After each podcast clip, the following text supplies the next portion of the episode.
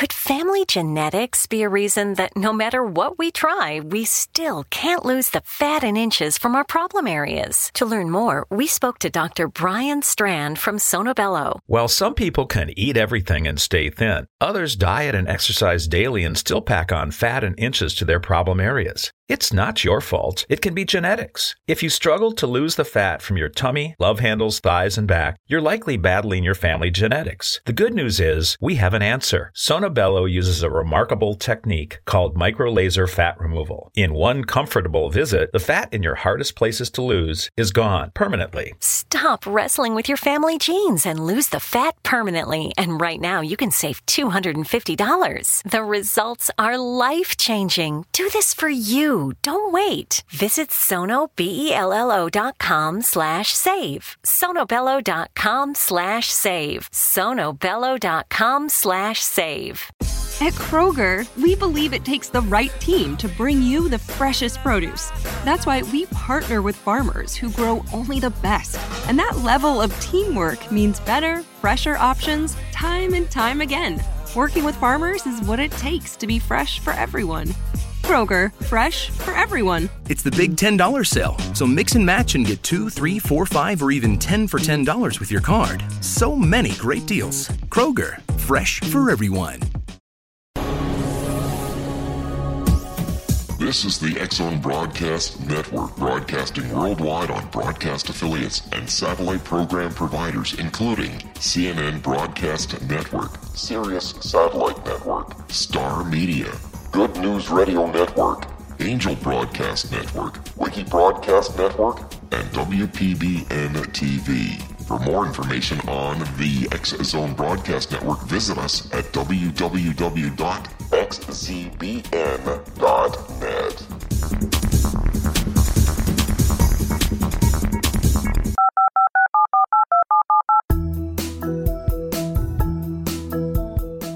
Did you know that when you're on the road with limited data or Wi Fi, you can still listen to the Zone Radio Show with Rob McConnell, The Science of Magic with Gwilda Wiyaka, X 1, Dimension X, Space Patrol, and every minute of the Zone Broadcast Network by calling 213 401 0080, courtesy of Audio Now.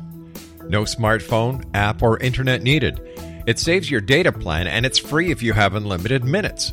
Call 213 401 0080 to listen on any phone, anytime, anywhere. Remember 213 401 0080 for the best of the paranormal, parapsychology, and sci fi radio programming anywhere 24 7 365.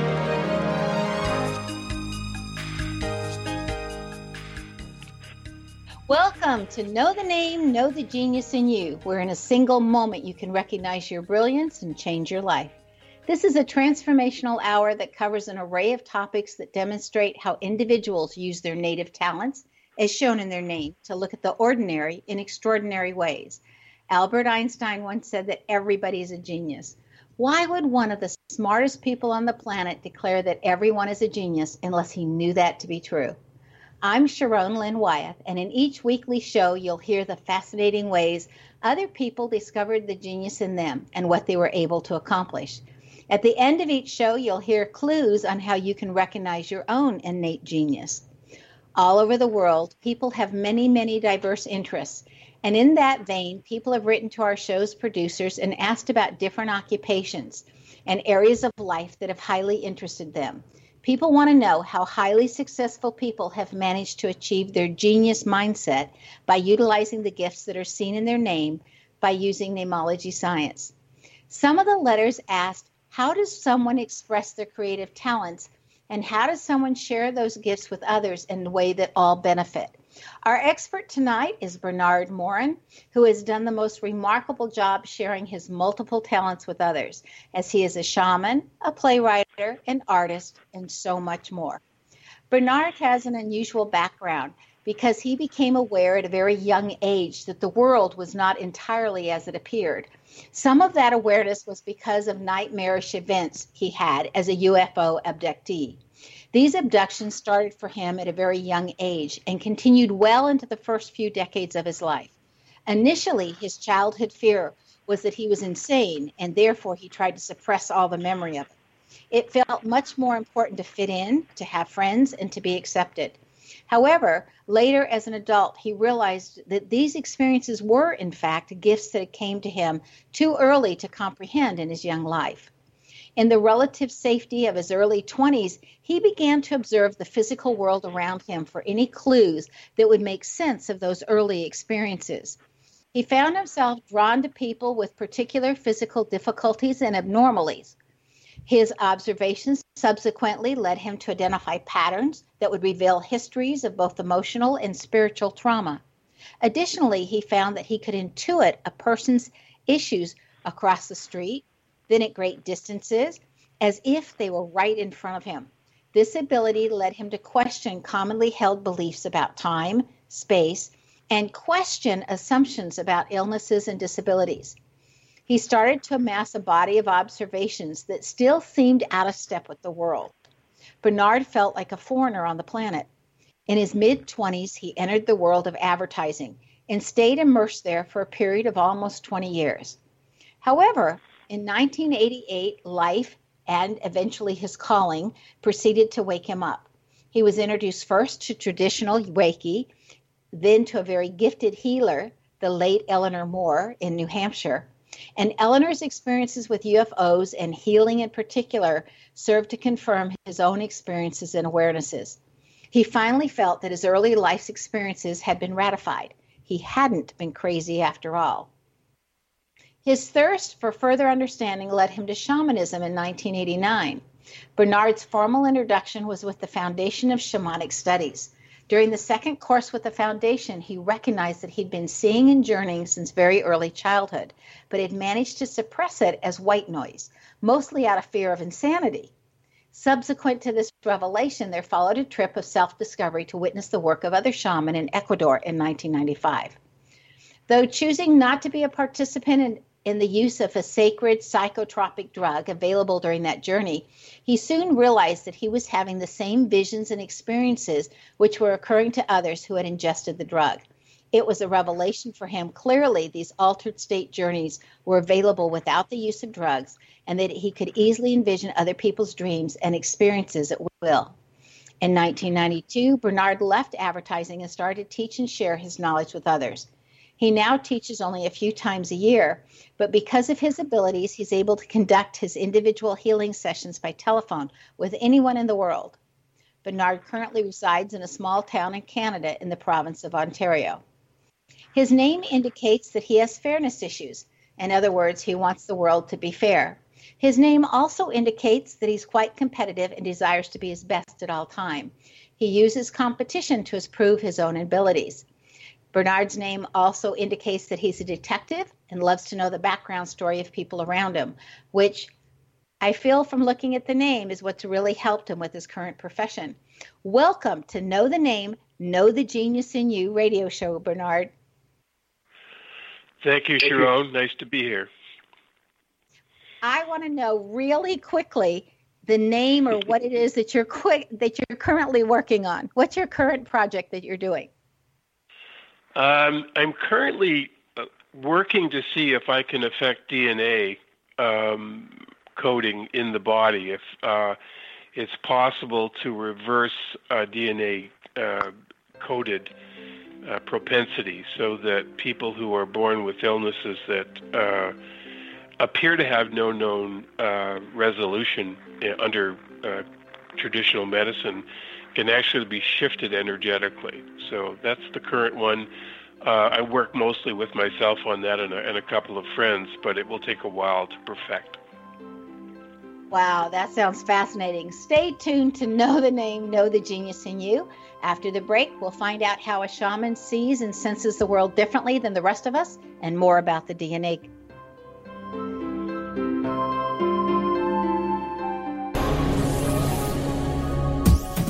This is the Zone Broadcast Network, broadcasting worldwide on broadcast affiliates and satellite program providers, including CNN Broadcast Network, Sirius Satellite Network, Star Media, Good News Radio Network, Angel Broadcast Network, Wiki Broadcast Network, and WPBN TV. For more information on the X Zone Broadcast Network, visit us at www.xzbn.net.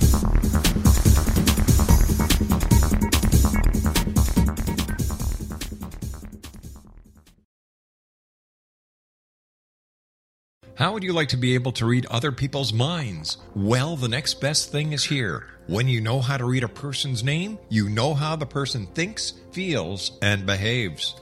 Each letter in our name holds a key to unlock our true essence. Our name contains both our gifts and challenges in this lifetime. Namology science discovers personality secrets hidden in the placement of the letters of our names, including the first and last impression people remember about us. Sharon shows us how to interpret the arrangement of letters as outlined in her book, Know the Name, Know the Person. Sharon Lynn Wyeth created namology science after 18 years of research and testing her theories and has supported thousands of people around the world in understanding themselves and others better. You'll enjoy Sharon's unique teachings as she shares her system to learn the gifts behind your given birth name. Even if you don't like your birth name, there are jewels in this book.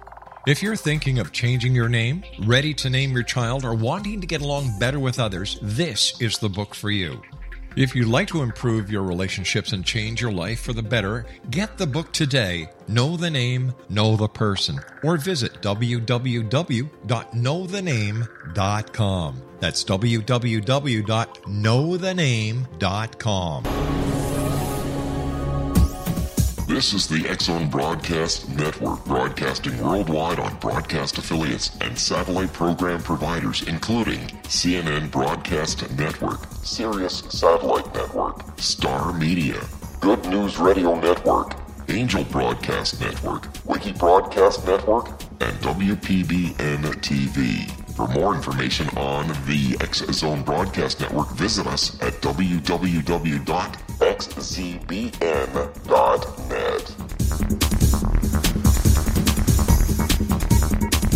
Afterlife expert Roberta Grimes was the first one to say that dying can be fun.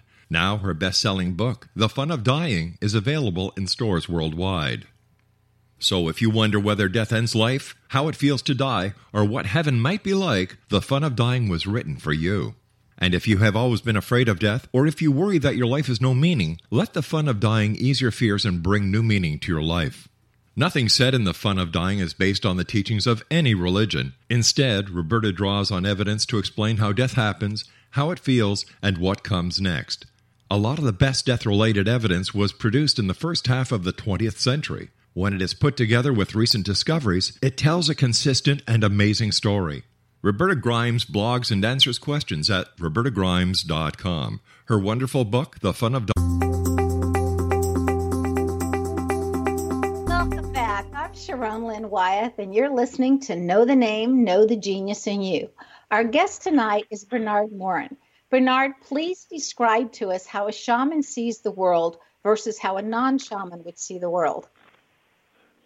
Uh, yeah, that's a very good question and a very big one. Um, we kind of live, you know, bipolar lives because on one level, we have a life to live. You know, we have to buy groceries, make food, uh, pay bills, do all that.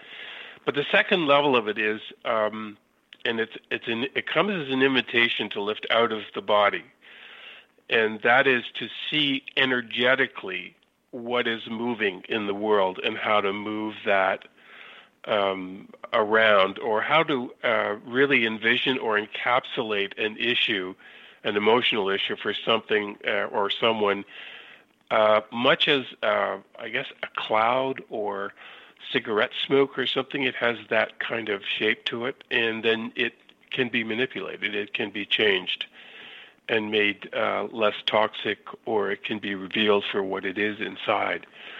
So we see things in a uh, energy doesn't really totally describe it, but we see it much more as a movement of air. But that air, wow, this is hard.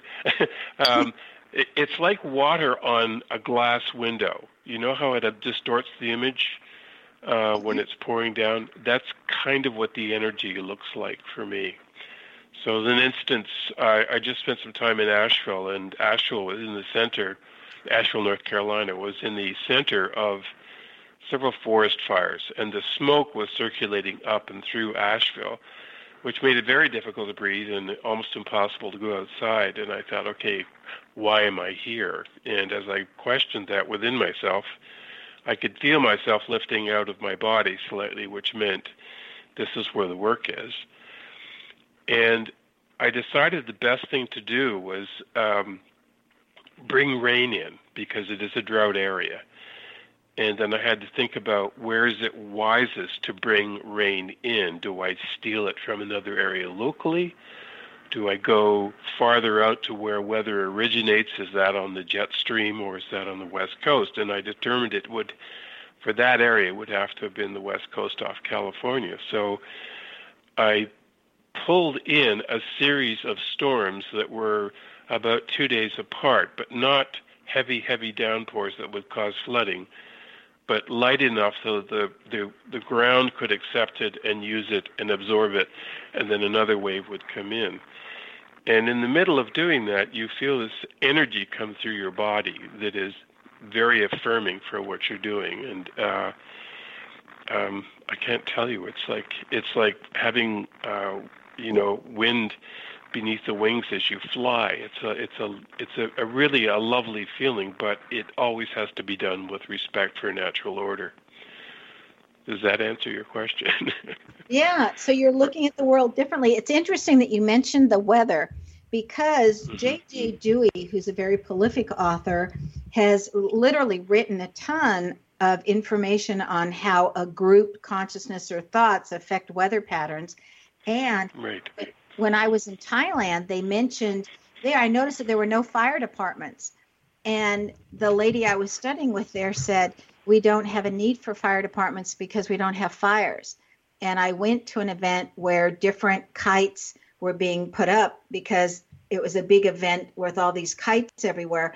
And some of them would fall back to the earth and start a small fire. And regardless whether it fell in a tree or on the ground, uh, it would evaporate and it would burn itself out immediately and nobody would rush over and put water on it. So the fact that you were stating that you pulled in the rain, I mean, I found that really fascinating because it ties in with what JJ Dewey's doing and how Thailand, that whole community believes. Um, That's right. And, and, and native shaman can summon all kinds of weather if it's for a high purpose. So if um, if anyone has read Rolling Thunder by I think Dan Boyd, he talks about how Rolling Thunder was able to bring a tornado up to the door of a prison where a young Native man was being held in order to release him. Um, he he didn't have to use it in that fashion. He just said, "Look, if you don't hand him over, I'm going to send this through the building."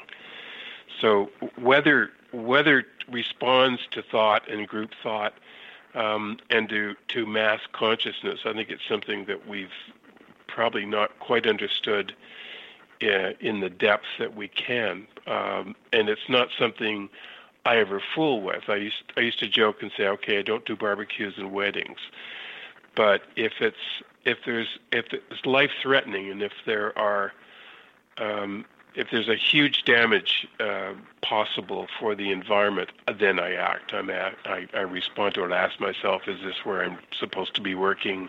I feel the energy lifting me out of my body, and then I know that's how I work. So, how did becoming a shaman change your life? Um, it, I think the the biggest way it changed was it ratified the early part of my life because um, I always had trouble focusing.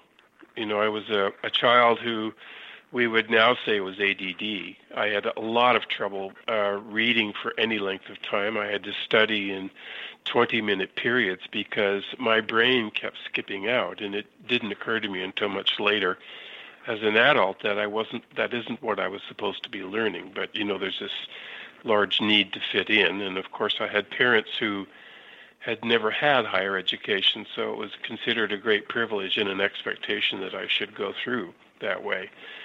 But uh, as soon as I hit this work, it was like within me just a massive aha. Um, it's like this is who you are. Um, I still keep it under wraps, um, meaning I I don't want to. Uh, I don't want to intimidate people with it because once they realize you're capable of seeing things in a different way, they become uh, a little uncomfortable, much like they're standing there in their underwear.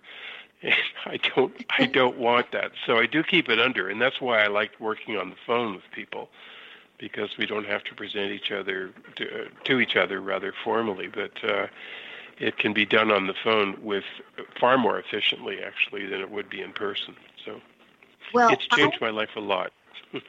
I've heard a lot of people from a lot of people that have had sessions with you, and they are most pleased. So I'm really curious what a session looks like and what can people expect in a session from you. When when someone books a session with me, it's really a commitment to work with me in the energy. And so, um, from the moment they actually make the booking, even though the session itself may not take place for a couple of weeks, I'm with them in the energy. In other words, they're pulled into this envelope of energy in which enormous change is possible. Um, so, for the couple of weeks or days leading into the session, someone will have an enhanced dream life, um, or they will uh, feel a surge of energy, or magical things will start happening around them, such as uh, animal behavior. Unusual animal behavior is, is very common um, you know, birds and uh, butterflies and wolves and deer and owls and all these animal hawks will start appearing in one's life. And as we move into the session itself, it's it's almost as if the majority of the work that needed to be done was prepped in that period, so that when we are speaking on the phone, um, it can come to a conclusion, so that someone isn't left in some form of chaos. It's it's a large move um, within the body of the session.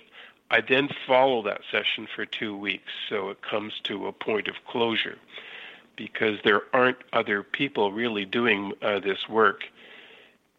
You know, you do need to offer support to people.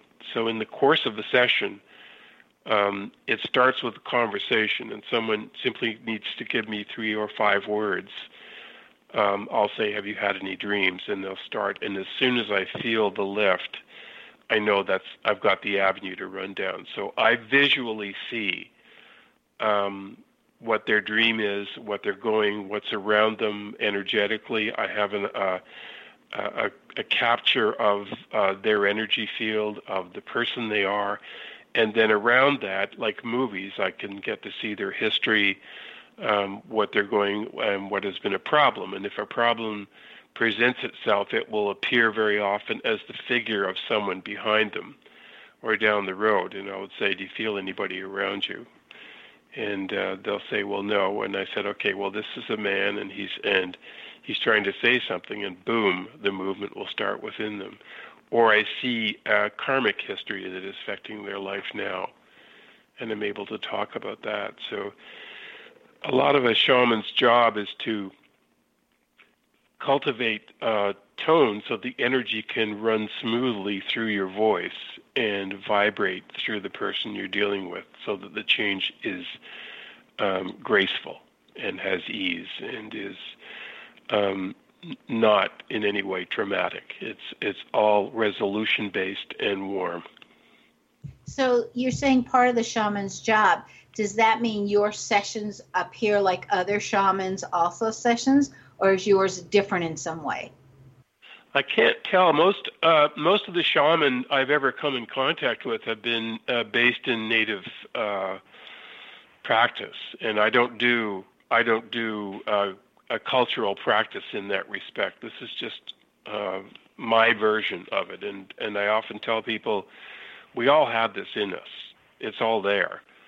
Um, I've just had a bit more mileage in it than than than others, but I don't do the ritual. Now I know that many shamans see energy and they see the field and they see the history. Whether we see it the same way is a very difficult thing to determine. Okay. I wouldn't know for sure. So I've been privileged to get an experience to experience one of your workshops as you guided us in using our imaginations to be more creative Could you describe to us the importance of using our imagination and possibly when our imagination might get in our way? Imagination uh, is used when your uh, left brain, your linear brain, your logical brain, gets in the way of um, an experience. So uh, a brain will your that part of your brain will come in and say, okay, is this really happening? I mean, is that real, or are you just you know what is this? Um, the best part of shamanism comes out of your right brain. So most often I, I ask people to use imagination to jump start past the left side of the brain so that they move they move quickly into the right side of the brain and that's all it takes is a little jump now um, there are people uh, usually they're men uh, who are so left brain bound that they they don't think they're having an experience. And I, I always take great joy in these people because I can tell by the energy above them that they're having it. It's just that their left brain won't give it to them in a way in which they recognize. And those people usually call me within a few days saying, Oh my God, you won't believe what's happened. it's just all this is happening. It's just that their brain was in the way before. So uh, the role of imagination is to skip past that left brain part. Okay. You know, I find that fascinating when you're talking about both the left and the right side of the brain because as so many years of a teacher, I've realized that people learn very differently depending on which side of the brain is dominant. Please stay tuned to Know the Name, Know the Genius in You. After the break, we'll find out about some of the different ways that Bernard has assisted people heal.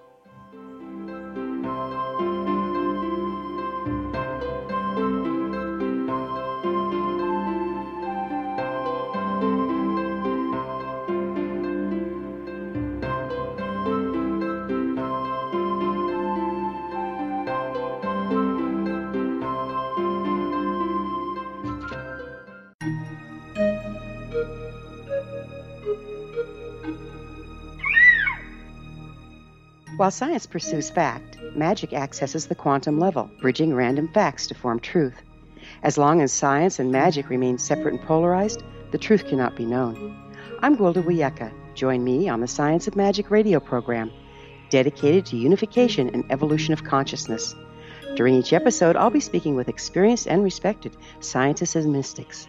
From astrologers to astronomers, from medical doctors to shaman, the scientific method to dowsing and intuition, we'll weave together information from seemingly divergent practices to promote unity and enlightenment. Join me, Gwilda Wiyaka, and the Science of Magic right here on the Mutual Broadcast Network. For more information, visit www.thescienceofmagic.net. Gibbs A. Williams, PhD, is a practicing psychoanalyst, supervisor, researcher, and author in New York City. Much of his life has been dedicated to understanding nature and the uses of meaningful coincidences or synchronicities. His radical and original non Jungian, non mystical, non magical theory of synchronicities illuminates much of the fog surrounding this challenging and perplexing topic. His ideas and manners are fresh, presented in a style that is both entertaining and highly informative. He is also an expert on crisis intervention, specially focused on violence reduction for the police and citizens, mastering anxiety, frustration, and stress without the use of medication, and effectively preventing and treating heroin addiction. Dr. Williams can be contacted at his email address at gwwilliamsny11 at aol.com or visit his website at Wouldn't you love to know the secret to everything? Well, then, meet Dr. Kimberly McGeorge and her cutting edge breakthrough knowledge that combines science with possibility. Dr. Kimberly brings real life answers and healing to those open to alternative solutions. She teaches solution based programs and classes that will change all areas of your life forever. Specializing in conscious creation, intuitive readings, and energy medicine, you can rapidly shift health relationships, business, and money in abundance challenges quickly. Receive her best selling book, Secret to Everything, at no cost by going to secrettoeverything.com forward slash X Zone. That's right, transformation can start now. Just go to secrettoeverything.com forward slash X Zone and receive Dr. Kimberly's book for free. Afterlife expert Roberta Grimes was the first one to say that dying can be fun. Now, her best selling book, The Fun of Dying, is available in stores worldwide. So, if you wonder whether death ends life, how it feels to die, or what heaven might be like, The Fun of Dying was written for you. And if you have always been afraid of death, or if you worry that your life has no meaning, let The Fun of Dying ease your fears and bring new meaning to your life. Nothing said in The Fun of Dying is based on the teachings of any religion. Instead, Roberta draws on evidence to explain how death happens, how it feels, and what comes next. A lot of the best death related evidence was produced in the first half of the 20th century. When it is put together with recent discoveries, it tells a consistent and amazing story. Roberta Grimes blogs and answers questions at robertagrimes.com. Her wonderful book, The Fun of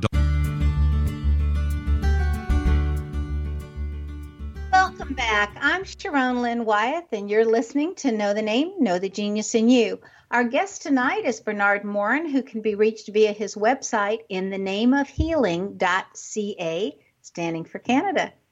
You've been working now for over 40 years, Bernard, observing how behavior choices can affect our physical bodies. Could you give us mm-hmm. some examples of what you've seen? Um, I have to go back to the, the, the first person that really taught me that what I was looking at. And uh, I was living in London, England at the time at a, a five way intersection. And there was a bag lady um, that who every day stood out in one of the concrete projections that separated the lanes. And she had her fist raised and she was yelling and shaking her fist at the traffic every day. And she had, in the other hand, uh, a shopping bag always filled with the same things. And my bus stop was right across the right across the street from where I was living, and just a few, uh, you know, a few yards from her. And she she mesmerized me because I wondered at a certain point, what must it be like to be her? Like, what is it like to be in her body? And so I decided that if I could take on her body posture, um, maybe I would learn something. So I mimicked her. I was out of her vision. I mimicked her body posture and got home that night and stood in front of the mirror and, and got the posture. And then I walked around the room like that for 20 minutes. And then all of a sudden, I knew what had happened to her, that she had been raised in a family with a number of children. Father was uh, quite an authoritarian, and uh, his belief was that children should be seen and not heard. Um, and she was really kind of beaten down as a child and had this enormous anger about it. And so there she was out raising her fist and being angry with uh, something that couldn't talk back. Occasionally, she'd get the odd horn from a passing motorist, but it just allowed her to sort of, you know, go into it deeper. And I realized her whole posture was kind of hunched forward and tight, and it was tight around her heart. It was like she was protecting her heart. And as that progressed, I started noticing anyone who who walked in an unusual fashion, I would mimic them from a distance and could figure out exactly what had happened to them just by taking on the body posture. So that's how it all started initially, and uh, it has it developed into a way of reading the body, which progressed for me for a couple of decades until I met uh, Eleanor Moore. But it, I also realized that if I'm talking to someone that my finger, my right hand, would want to go to a certain part on their shoulder. And if I had permission to touch somebody there, um, their whole body would un, would relax and unravel. And I thought, okay, my hands are more intelligent than my brain here. My real intelligence is in my hand. If I just let my hand tell me where to work, then you know that's that that will reveal what I need to know or or do what is needed. I also discovered that my eyes tell me where to work. So I'll find myself staring at someone and not realize I'm staring at them. And it's like I'm busy thinking on something and realize, okay, wait a minute, you're staring at this person. What is it about this person that is taking your attention? And that's where either healing is needed or, or where I can learn. Do, do you ever, when you're when you're doing that and you're pulled in because you realize that you're staring on somebody, ask permission to heal them, even though they're not consciously aware? Um, I always ask that permission uh, of their spirit, and I started addressing their spirit because uh, consciously um, they they may be uncomfortable because I'm a stranger, but their spirit would know. So I, I asked the spirit if it's appropriate or, or, or right for me to send energy to this person who doesn't know me at all and doesn't know what's happening particularly, but I trust that they will get what they need. You know, you also paint and yeah. and those painting cells. So how does that relate to your shamanic journey? Are they connected in any way? Yes. You're very sharp. Um, I started painting uh, with uh, with a, a, very definite idea that um, behind my paintings would be an energy that would cause healing for the right people that looked at them. So I never really created art for anyone else. It was always that, and very often, and most often, it just would fly out of my unconscious, and I would be painting and getting lost in 15 layers of paint and stand back and say, okay, what is that? You know, what is it about?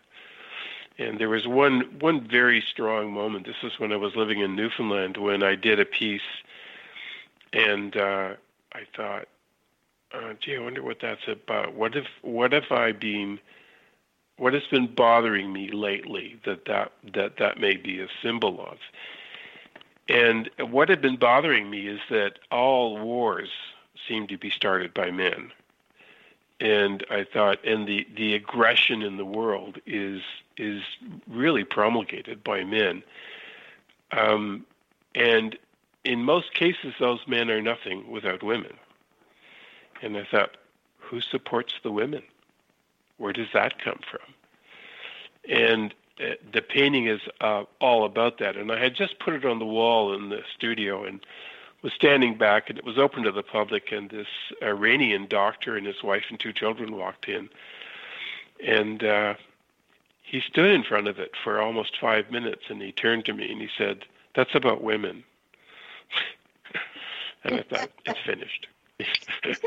so it, th- that's what I that's what I'm doing, and, and my favorite was uh, because it's abstract. Uh, I had uh, people visiting there, and they said, "Oh, we'd like to see your artwork." So I took them downstairs, and the one woman said, "Oh, I've never really understood uh, abstract art. I just don't get it at all."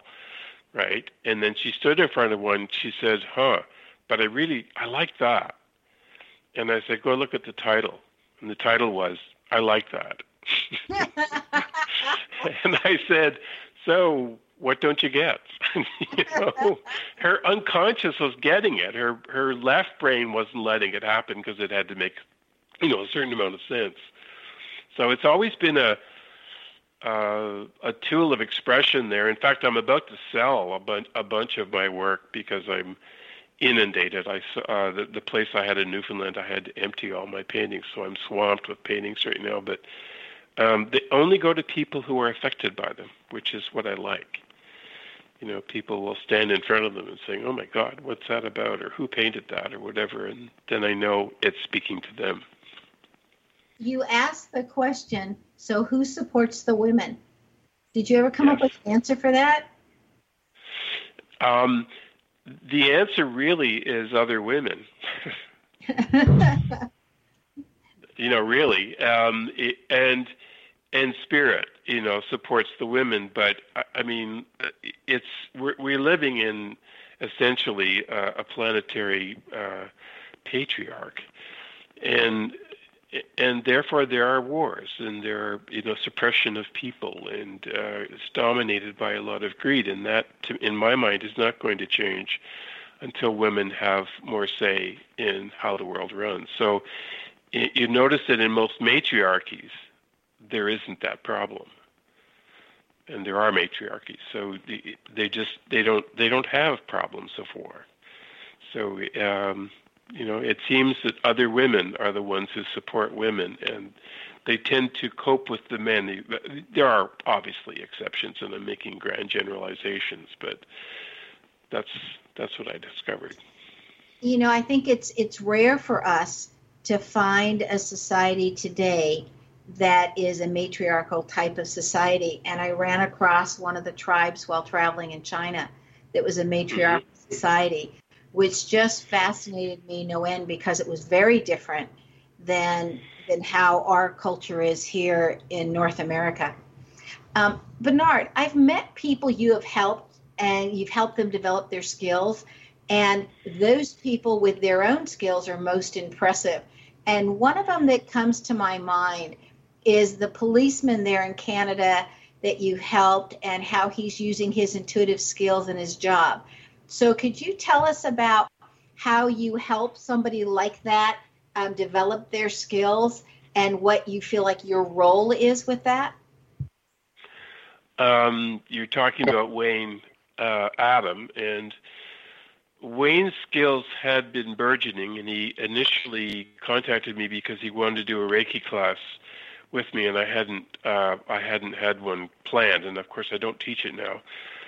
Um, but I recommended him to a student of mine, and so he went to that class and decided he wanted to do second level with me. And second level in Reiki, we're talking traditional Reiki here, the old system, and to me is it dovetails with shamanism. Uh, there's a there's a point where it dovetails, and they're very much similar in in in many aspects there. So. Um, I taught him second degree, and then we we did a bit of shamanic work. He then attended uh, shamanic class with me, and you know he's I would say the most gifted person I've ever taught. Um, but you know, in the, in the beginning, you're very unsure about what it is you're seeing or what your role is in information, and so I teach people like that uh, things such as uh, if you if you intuit or you gain some information about someone, I have them ask, okay, is this for me to know or for me to tell?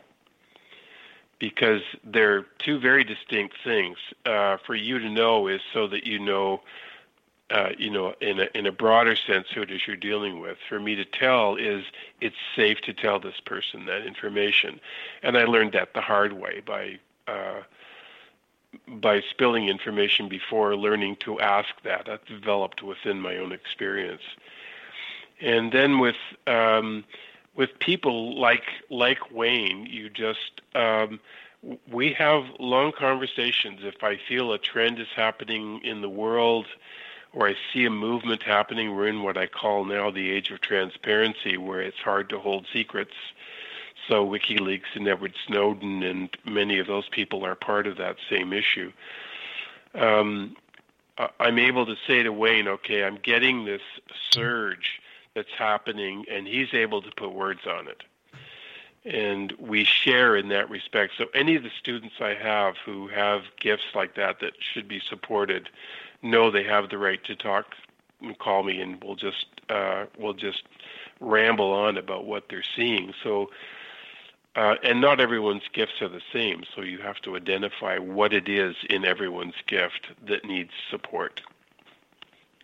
Well, I know that two of your students came out um, to California. They flew out to California to help somebody that was there that was going through the dying process. And I remember the woman uh, telling me at that time, whose mate was the one passing away, how much help that they gave that dying person. And so when we come back from the break, I would love to hear about any kind of help that the shamans may see about death more than I want to say the rest of us. Um, I think that would be fascinating. So please stay tuned to Know the Name, Know the Genius in You. And after the break, we'll find out what Bernard Morin has in his name that insisted him that you may have in your name as well, along with uh, what we just asked him.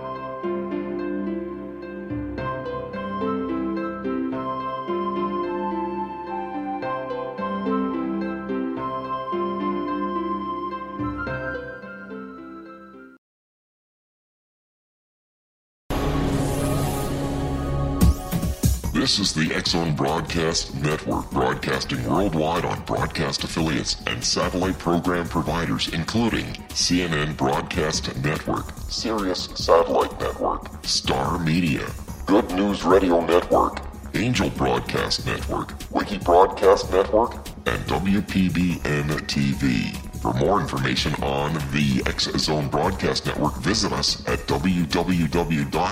www.xzbn.net.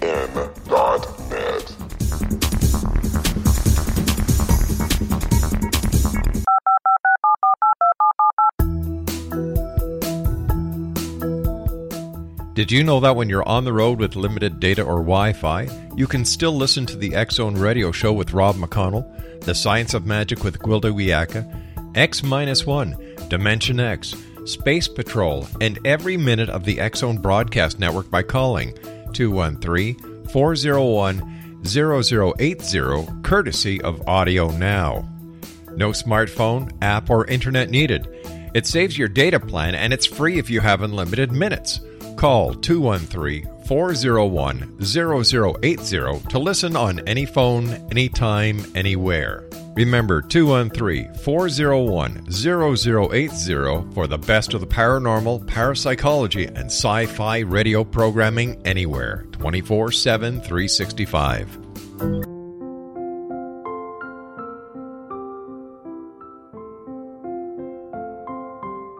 I am Dr. Carl O. Helvie, founder president of a new cancer foundation focusing on evidence based physical, mental, and spiritual interventions, including natural cancer cures, prayer, meditation, affirmations, nutrition, and other related holistic cancer prevention and cure modalities. These are used in cancer education, research, and financing care. I ask for your help to continue this important work by donating at www.holisticcancerfoundation.com.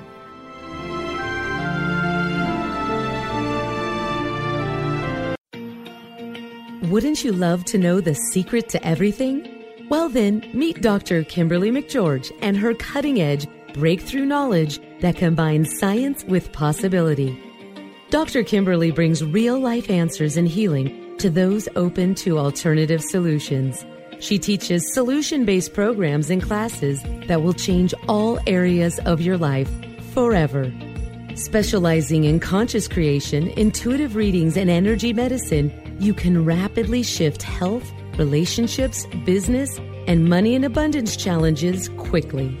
Receive her best selling book, Secret to Everything, at no cost by going to secrettoeverything.com forward slash X Zone. That's right, transformation can start now.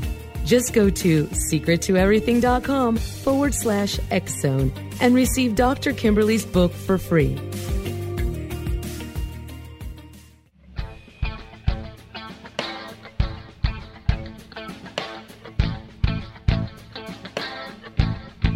What happened in Benghazi is revealed by Nicholas Genix, author of Obama, Islam, and Benghazi. He informs the American people that President Obama deceived them by advocating a strong foreign policy prior to the 2012 presidential election, and Hillary Clinton supported this deception. As the title infers, there is a connection between Obama, Islam, and Benghazi. Ample evidence informs Americans that Obama's early indoctrination in the Quran developed an affinity for Islam, why the Quran is the source of discontent in many countries, and why the Obama foreign policy deception led to poor military action and caused the loss of American lives in Benghazi. Genix provides 36 questions for the Select Committee on Benghazi to validate if Americans are justified to mistrust President Obama and Hillary Clinton. An overview of Obama, Islam, and Benghazi is presented on the website www.futureofgodamen.com. That's www.futureofgodamen.com. You're listening to the X Zone Broadcast Network, www.xzbn.net.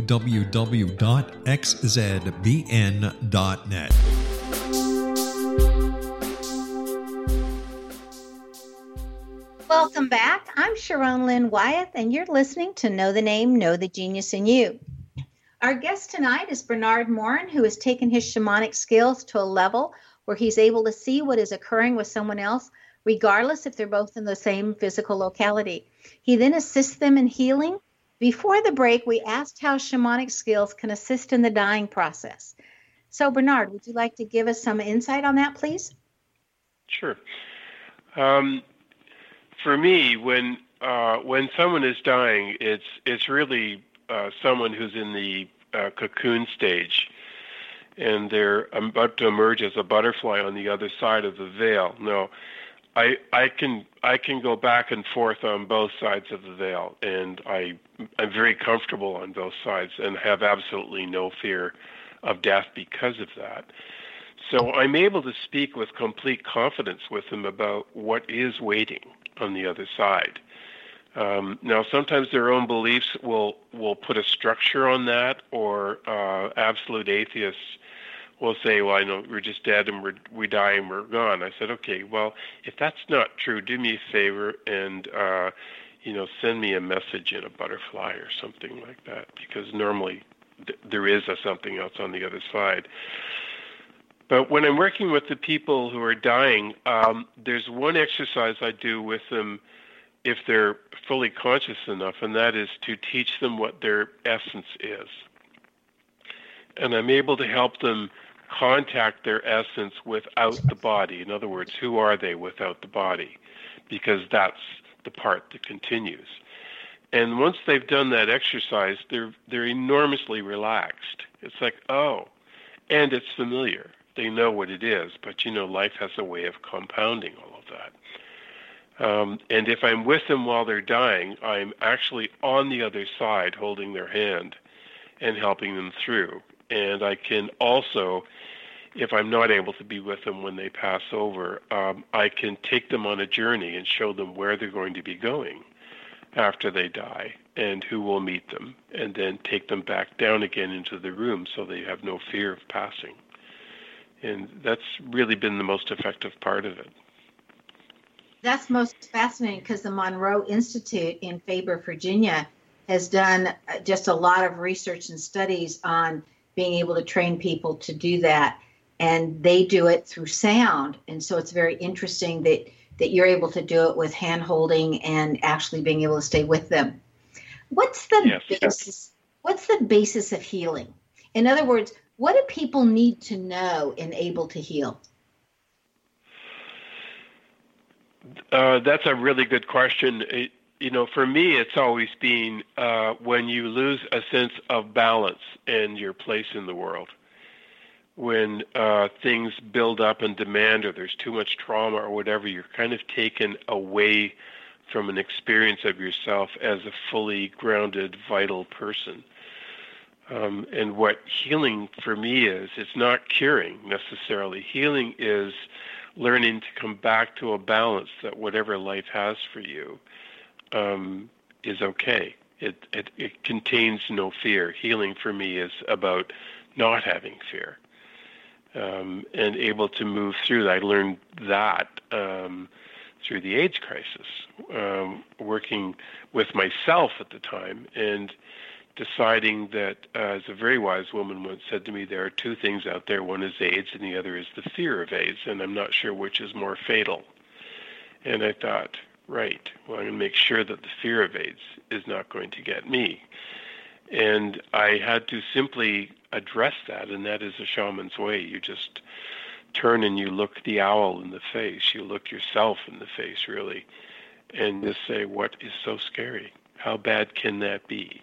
and uh, not allow it to dominate or rule your life. And that's, of course, where a lot of control mechanisms come for people as well, when they won't face a fear of not being in control. You mentioned something that's, about the essence of self and introducing somebody to the essence of themselves. Could you elaborate on that, what you mean by that? Um, some people would call that soul. Um, I call it spirit. Soul for me is is a, is another concept, and spirit is a part of it, but it's a larger concept. Um, spirit is that part of you that um, that doesn't die. So uh, what I do is um, I I engage them in a vision where they're lifting out of their seat if they're sitting, and um, I can speak uh, through the physical uh, issues that they're experiencing, like what does the floor feel like, what does it feel like now that you're three inches off the floor, and you feel t- tingling. It's uh, it's very much uh, getting them to conjoin with me in the vision, and then we go up through the room, out of the house or the building, up into the sky, above the sky, and then we get to above clouds, and then I say, okay, you can lay down now, and just float there, and then tell me how you're feeling, and that's how they learn what it is. So it's energetically sharing a vision of it with them that envelops them so that they can actually participate in it. I, I suspect, in a way, it's what hypnosis can feel like for some people, um, but it isn't. It's uh, it's just managing to extend the vision and the energy that it takes to have that experience to include them, so that I can take them to where that goes. If if you could change one thing about people's understanding or how they looked in the world because of your own experiences, what would that be? Um, that would be to befriend fear. Fear fear is is the the flag that's waving that you don't want to look at that says work over here. This is where your growth is and don't be afraid of it. It's a flag saying this is where you're. This is what you have to address right now. Um, and you otherwise you're going to be spending the rest of your life dancing around it, or you know, compressing your being, or um, you know, tightening your being around that fear, or trying to control other people. If you just look at it, saying, okay, why am I afraid of that? Is that real? Um, a lot would change. In your website that you have in the name of healing.ca. I would love to know what you meant by that in the name of healing because I happen to think names are so important. And so, what was your intention when you named your website in the name of healing? Um, Sharon, it just came out of me. Um, I was looking, I, you know, I was I was trying to come up with something, and I thought, what it's about is you know, it's everything I do is in the name of healing. And I thought, yeah, it's a little cumbersome, but it does speak to what it is. And it just it just felt like the the right thing to name it. And I know it's long, but uh, people remember it. It's great. Well, I was just fascinated by it because, you know, with namology science, every name has energy that's into it and resonates to a vibration. And so when you're talking about in the name of healing, I mean, I was looking at those letters and what it all meant, and just calling something by its name is incredibly powerful. Um, it's it's interesting to me all the different experiences that you've had, and so very briefly, would you mind addressing your UFO experience? The UFO experience started, I think, when I was about three, but my first real memory of it was around five years old, but I I knew to be afraid then because it had obviously happened before, but it would happen in my sleep, and I would be unable to move except for my eyes, and this strong light would appear outside my window, and I would be terrified, of course. And the next thing I knew, I was outside of the bedroom, and I was in a space that we would now call a mothership on a small stage uh, with other people lined up and only able to move my eyes in an absolute and complete terror. Um, it, it it kept happening and I didn't seem to have any control over it. But um, what it did tell me is, you know, there's a lot more going on in this world than anybody's admitting to, because I couldn't have been the only person. There were these other people there. Um, nonetheless, um, you know, as a child and you're terrified, you think you're nuts, you think you're crazy because no one else is having those experiences. But it taught me to always um, pay attention to the world around me because there will be clues that you're missing given the breadth of that experience. So I was very soon realizing I was seeing smoke what looked like smoke rising off of fresh fruit, and there was uh, what I now know is an energy field around every object and those sorts of things. So it was the lead in, really. You know, I think maybe more people have those experiences, and, and that a lot of people could feel like, oh, I'm the only one doing this, and so I'm not going to talk about it. Um, be prepared to be surprised and pleased when you experience Bernard's work, and thank you so much for being with us today, Bernard. Bernard's website it's a pleasure. is in the name of healing.ca. Bernard likes to make the world a better place and has an eye for beauty as well as being a great detective, wanting to know the background of the ones around him. That comes from having the first vowel of E in his name. So if your first vowel of E, you too wish to make the world a more beautiful place and love to know people's backgrounds. Do you know where your genius lies? I'm Sharon Lynn Wyeth, host of the radio show Know the Name, Know the Genius in You, which can be heard every weekday at various hours right here on xzbn.net radio, an Zone radio station. Tune in to hear the fascinating ways other people discovered the genius in themselves and what they were able to accomplish. In each upcoming show, you'll hear clues on how you can recognize your own innate genius. Join us this week if you wish to know more about your name and how you can discover your innate genius, go to knowthename.com. Again, that's knowthename.com.